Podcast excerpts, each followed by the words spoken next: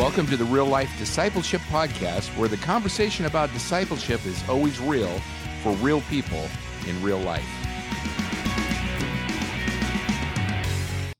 Hello again. I'm Lance Wigton. I'm the communications director here at Real Life Ministries. And today we have a special treat on a topic that uh, I know I'm interested in, and I think a lot of you out there uh, with technology changing as quickly uh, as, as, it is uh, are curious about. And we have a couple of uh, big time hitters uh, to answer these questions. Uh, let me introduce Chris and Sara Short to you. Chris is our one of our executive pastors here at Real Life Ministries, and he has been over youth and family for how long? recently, five years have been over that area, but I've been in kids ministry for 12 years.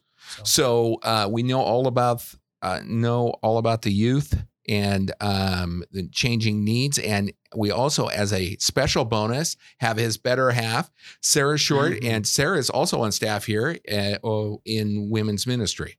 But together, we're going to be talking about uh, keeping your child safe online. And uh, guys, this, I mean, when my girls were your girls' age, we had dial up and we no one had smartphones. High speed dial up. yes, and as you know, dial up was very difficult to do anything, uh, much less get in trouble. But uh, now with uh, all the different devices that kids have. Mm-hmm. And uh, their ability to seamlessly interact with those uh, pieces without it's seemingly to be instructed. They just naturally seems like they come out of the womb doing it. Mm-hmm. Uh, there seems like there's a lot of dangers. So, um, what is the typical age a child in uh, your studies have uh, they start interacting online. Well first thanks for reminding me how old you are. That really helps just for you know our relationship.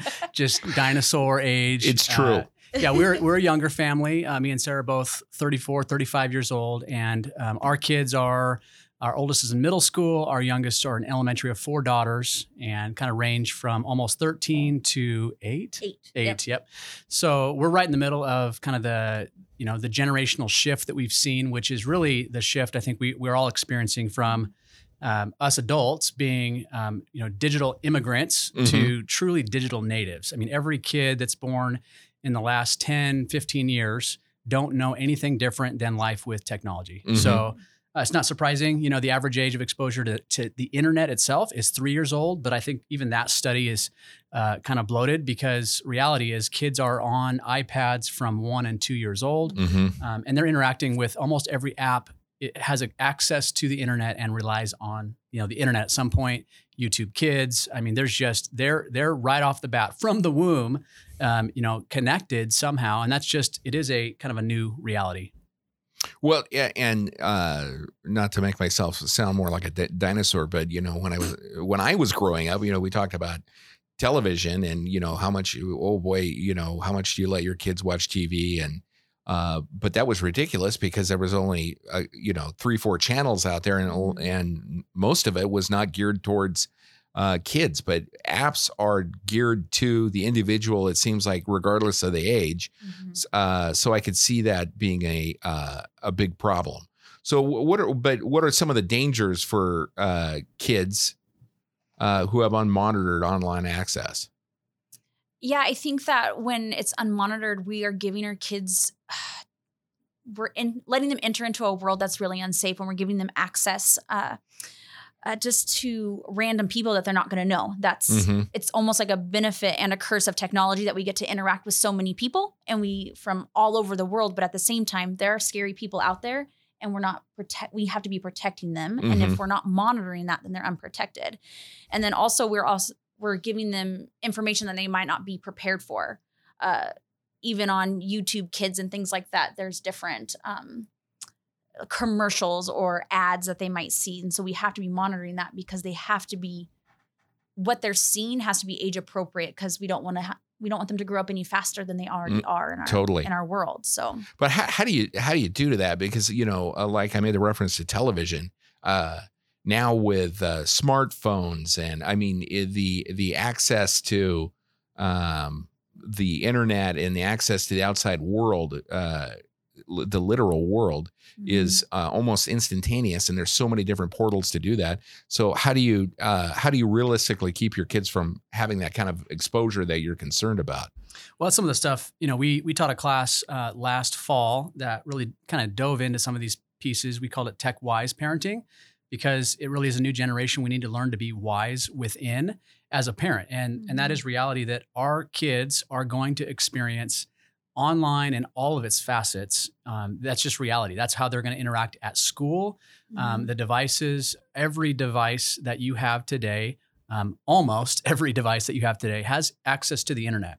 So uh, we have to be realistic that that is the truth. But I think that the value of us learning as parents, well, what do we do to disciple them in this way? Mhm. How do we coach them just like we coach them in so many other things, not treat it as an enemy, but treat it as a tool? And I've used this analogy before, but if you think about a tool, Mm-hmm. um, use an analogy of like a drill. You know, if, if I have a three year old that is exposed to the internet, if I give my my uh, three year old a drill with a drill bit at three years old, I'm probably not the wisest parent in how I'm parenting them.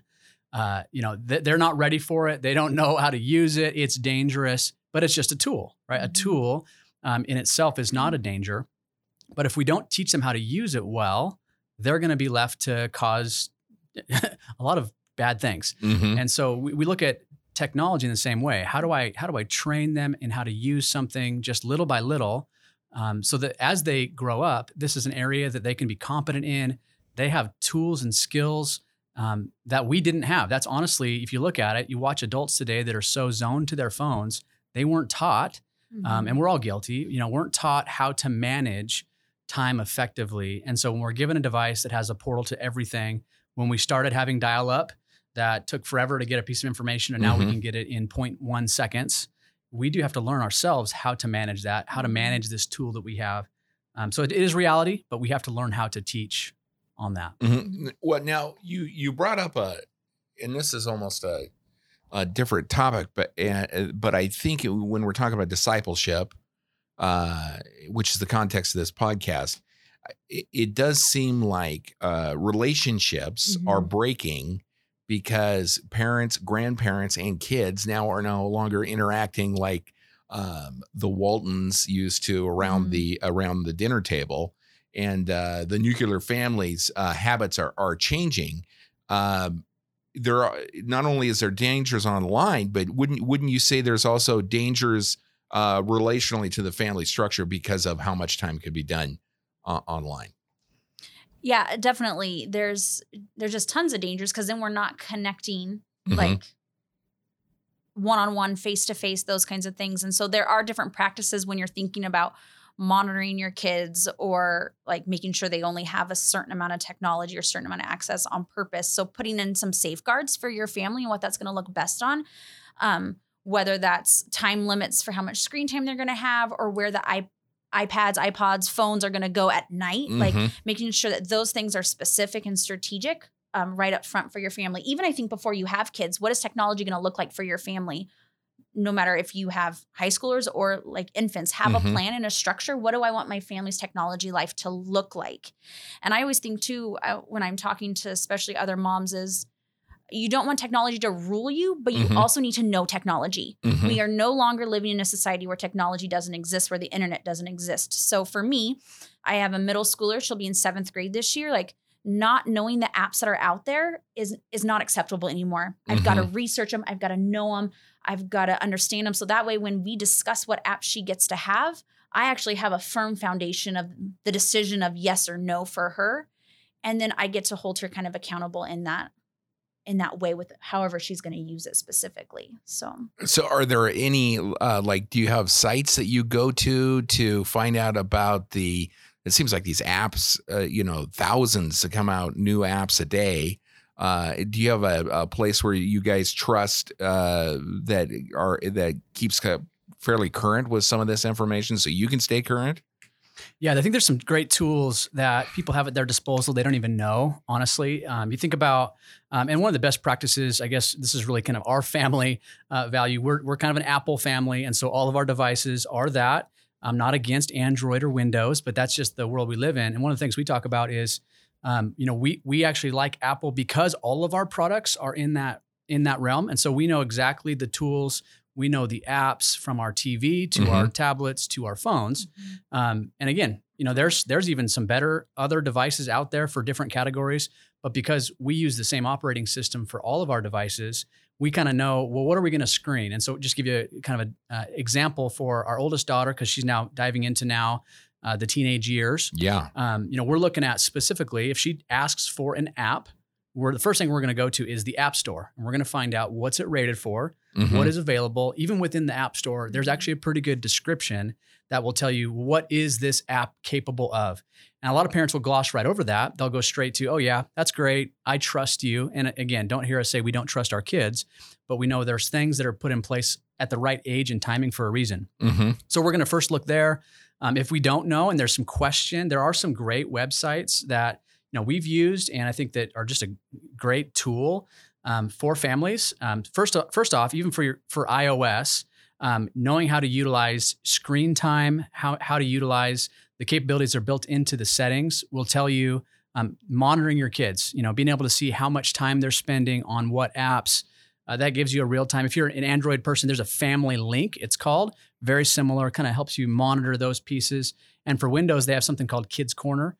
And so all of those different, you know, operating systems have those capabilities to monitor it. But even within that, obviously the the specifics of what's what's within there. Um, you, you can look at some great websites. Focus on the Family has one called pluggedin.com. Mhm. Um, that's a great tool because it, it's a kind of from a Christian perspective. You can look and go, what is this game, app, movie? What does it offer? And so you can kind of you can drill down into those. Um, and there's other you know there's other great tools as well. Um, if you just kind of even on the internet just search what does this app offer, and you can find information. But like Sara said, you do have to do the work that really didn't have to do in the past because it was such a limited selection. You would have to go to the store to buy a CD to download something. Well, now every game system, every console is is connected to the internet. That's how you download your games. Mhm. Access parents don't realize on gaming systems is it's so interactive today. You have Mhm. to be aware. You have to do the work on those and really know your devices. So, uh, two two things though I heard is um, you gave the analogy of your junior hire wanting to download an app, and you go to the app store first. So uh, you are limiting um, uh, you are limiting how they are accessing a- accessing apps. Uh, and that's by financially, or could or could they download a free app without talking to you about it? No, so we have settings on all of our um, devices uh, for the for our girls. Mhm. Um, so it, it's an age limit. So my daughter, she'll be 13 soon, but right now she can't she cannot download any app. She can't even see any app that's 12, uh, 13 years and older. Oh, okay. So a 12, but if she finds an app she likes, she actually has to then request it. It sends a message to my phone, and I have to uh, put in a password Oh, to her phone, fantastic. and that's how it downloads. Um, we also have it set up that uh, once an app is downloaded, she actually can't delete it without our permission. Um, so it's kind of just a safeguard and an, an accountability for her, and it, that's on all of our girls' uh, different devices, or Mhm. on it maybe an we have a family iPad. It's on that iPad as well, and it's again, it's kind of just setting them up for that success of accountability. Um, and then even more so, it's just having the conversation. I think of that discipleship piece is so huge. And so sometimes they'll get on kids tube. I cannot control what every single person says. Right. And so it's this ongoing conversation that we have regularly. What what are you hearing? What are you watching? Mhm. Like you know like you know what you should be listening to, what you shouldn't be listening to. And so if something does come up, like come and get me so we can talk about it and trying to have that open conversation. Not that they're going to get in trouble, but that they're learning to put safeguards around themselves of what are you putting into your head? What are you listening to? What are you Mhm. seeing? And already trying to launch them into success, even into adulthood. Because even Mhm. as adults, we sometimes are like, what am I watching? This shouldn't be, this shouldn't be what I'm listening to. This isn't godly or healthy for my life. And so I think taking that time to teach them those practices as well. Mhm. So I think it's really good, and uh, it's, it's kind of the advantage on a uh, buying a product level is you guys have all the same brand, so Yes. therefore their uh, interconnectivity is higher. The second thing that you brought up, which I'd like to get into, which is more the relational component. Mhm. So during the day, there are times that they can be online, eh, but there is times that they can't be online. Is what I'm gathering from what you guys say. Yeah. So, um, you know, that's kind of moving into the next piece, which is, you know, once you kind of know, uh, have a good understanding of the devices and the operating systems and the settings that that you're using as a family, now it kind of comes down to what are the practices that you're going to put in place? What are the what are the wise practices that you know help you set the right kind of guardrails and you know just the obvious things and some of these things are just common sense and i'm sure many of you do these um, but we've just had to be very clear about them we want to set a, a strong tone in the beginning so that as they grow up we can begin to slowly loosen that. Um, so yeah time limits obviously that's a huge one. You know just starting with you know how much time do we give? Um, our, all of our devices lock down after an hour and so um, certainly they're not just grabbing their device whenever they want. You know they're Mhm. gonna they're gonna ask can we have some screen time? Um, and so, you know, typically on a day, it's 30, 45 minutes, you know, trying to help them to learn what it looks like to have some rest time to be able to use those devices. And then kind of looking ahead, we're, we're already planning now for kind of moving into the social networking apps. Um, none of our kids have that yet, so we're not experts on this by any means, but we've heard some great speakers on that topic. And I think the, the most obvious protections there are to go, okay, have friend limits. Um, you know, uh, one of the uh, officers from the Meridian School District we follow really closely is Officer Gomez. He's Mhm. got a great Facebook page, and he he recommends 200 friends is your absolute limit for all social media accounts. Um, you know, beyond that, you really can't know personally people. And then the obvious, like you're not going to be friends with someone that you don't know face to face. And so Mhm. those are some things that we're already kind of prepping and talking about. Um, we haven't landed on an exact age yet for social media for our kids, but um, you know, uh, the the law, by the way, is 13 years old. Is um, the, for all social networks to be able to download that. But we're probably going to be a few years after that, um, just for our family and our kind of value system. And then other limits, just things that that we've put in place. You know, when you're online, we're not closing doors. Mhm. Uh, we're sharing passwords. You know, there's no secret passwords to anything that you have. Um, and we also try and just teach them to take a take a Sabbath, take a day, Mhm. and this isn't every week, but every few weeks we go, we're going to take a day off of of device use and and really kind of just just stop, you know, and and learn that we don't have to be connected. And summertime is, you know, kind of the season we're in right now, and going, you know, there's friends in our neighborhood we're going to play with Mhm. over connecting digitally. Mhm. So that's just a couple thoughts. Yeah, I th- I uh, I think that is a great idea, and and uh, the way I, you you know I don't want to give parents and grandparents a uh, an out, but um, I, I don't remember any time in in uh, you know recent history where due to technology has changed it, it has Mhm. changed the way that we live so rapidly Yep. and um, you know I, I always think about uh, the story about grand you know grandma teaching uh, mom how to make meatloaf and, and you know and it's this is the how you do it and it's like that isn't even how knowledge is is transferred anymore uh, you know i can't figure out why my tail light is broken i go on youtube and i'm able to fix it in, within yeah. Within minutes and so uh, i think having this conversation and thinking Mhm. um, about protecting your kids before you're on the backside of oh i wish we knew Mhm. uh, i think is a is a valuable thing to look at Yeah, I agree totally.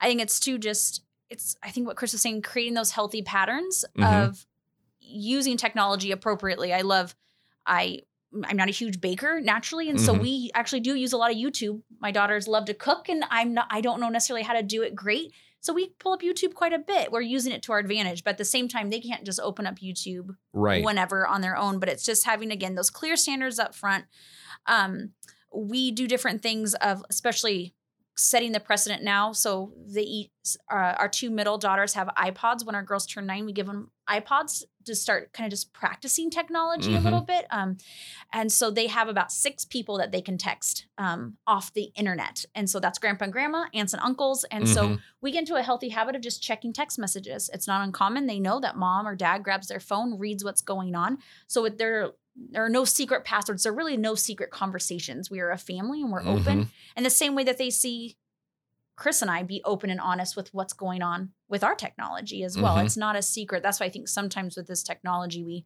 it's a secretive Mhm. thing and it creates that division within families or it creates that division of not passing down because the discipleship is so that discipleship piece is so key. It still has to exist with technology, or we're just a bunch of robots with phones in our hands. Right, I- I- but I do think that the the danger is unique because the Mhm. apps themselves Yep. uh, are programmed to the uh, the the person themselves. So Yep. you know, just like uh, uh, on when we're streaming, uh, there are shows that my wife watches on Mhm. Netflix that I don't watch, Exactly. and, and vice versa. Mhm. And uh, like she watches British Baking Show, which I think I would rather go to the library. But she loves that show. Yeah. But but so, but the, and the same goes for apps. So Yep. it's like understand the secrecy thing, but it is the technology itself. Mhm. Streaming itself is is targeted to the individual, not uh, we're going to do this as a group thing. No, it's not. Yeah, it's definitely targeted at the individual. So you have to know what is my child interested in. So if your child's interested in cooking robotics, then start I would start researching online Mhm. yourself those apps. What are the safe apps if your child loves drawing and you want to download an app for them to Mhm. help with that? Because again, you're going to use technology to its fullest, but still with Right. protecting them. Then learn the apps that are safe for them to do.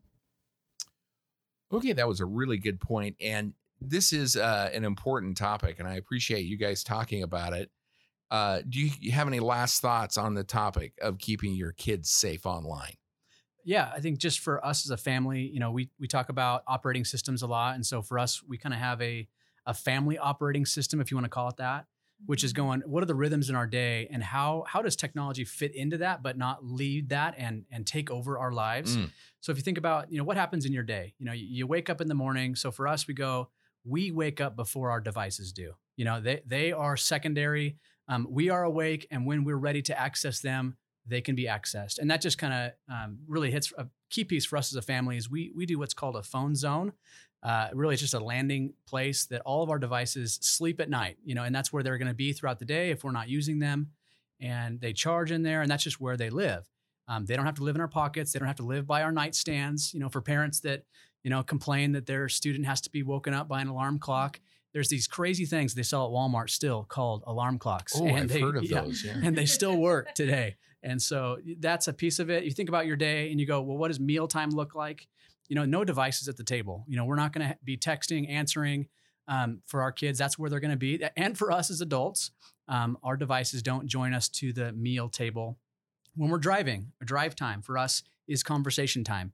You know, we want to want to use that time wisely. There's only so much of it in our lives as we're raising kids, and we want to we want to intentionally talk about things that matter and not just be busy on our devices. That's there's exceptions for long road trips, but for the most part, drive time is conversation time, um, and really for bedtime. Same thing we talked about when you wake up. Our phones go to bed before we do, and we're gonna we're gonna put them in their place, and they're gonna live there. Uh, they don't need to live by us or with us all the time. They are not a part of us. Um, they are a tool for us. All right. Well, thanks a lot, guys, for coming in and talking about this subject. And uh, I sure encourage uh, anybody that's li- out there listening today, uh, concerned about discipleship, to think about how that is uh, impacting their homes and how they use technology. Yeah.